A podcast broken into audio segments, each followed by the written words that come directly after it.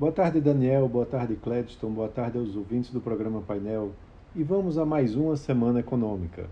A semana começa com expectativas importantes no setor político, depois de uma semana marcada por um recorde de pregões em queda do Ibovespa, que foi interrompido somente na sexta-feira. Né? Os investidores vão estar de olho em diversos indicadores e, como eu disse, notícias da política que podem mexer com o mercado. As mudanças ministeriais do presidente Lula ainda não foram anunciadas, mas podem acontecer em breve. Além disso, a votação do arcabouço fiscal pode avançar nessa semana.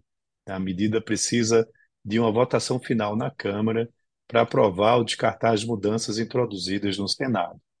É esperado um acordo entre os líderes da Câmara dos Deputados e o Ministério da Fazenda para aprovação desse arcabouço.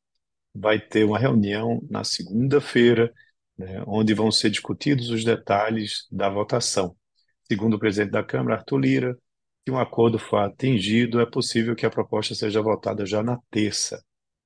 Enquanto isso, o Congresso resiste a medidas de arrecadação lançadas pela equipe econômica, como a taxação de investimentos no exterior, que foi incluída na medida provisória do salário mínimo, mas pode provavelmente ser retirada pelos parlamentares. Também é importante continuar monitorando as discussões sobre a reforma tributária ao longo da semana. Entre os indicadores, a inflação está em destaque com a divulgação do IPCA 15 de agosto na sexta-feira.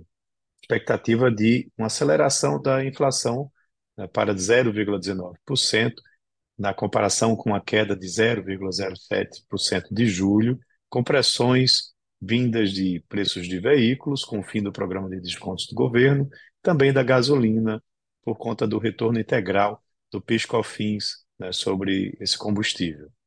A taxa anualizada deve subir para 4,1%, ante 3,2% de julho, por conta de uma menor base de comparação, né, após a desoneração que aconteceu no ano passado.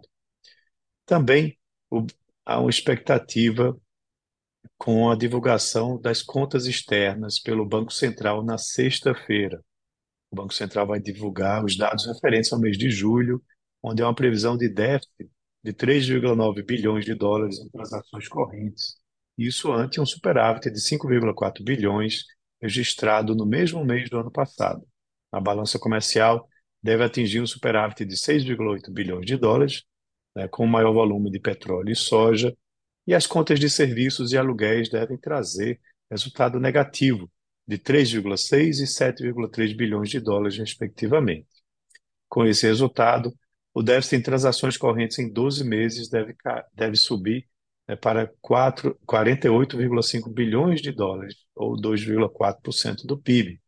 Já o investimento estrangeiro direto deve ter um resultado positivo de 3,5 bilhões de dólares, isso resultando num superávit de 75 bilhões de dólares em 12 meses.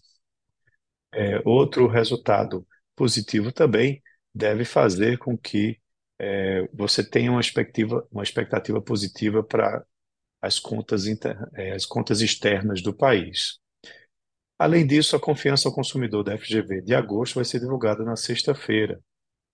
Ainda sem data definida, também deve sair o resultado da arrecadação de impostos do mês de julho. Na agenda internacional, as atenções estão voltadas para o encontro do Banco Central em Jackson Hole. É, o tema escolhido para esse encontro é o de mudanças estruturais na economia global, que vai acontecer entre os dias 24 e 26. O presidente do Fed, Jeremy Powell, vai discursar na sexta, podendo trazer novidades, novidades sobre a condução da política monetária. A semana também traz prévias dos índices de gerentes de compras nas principais economias desenvolvidas.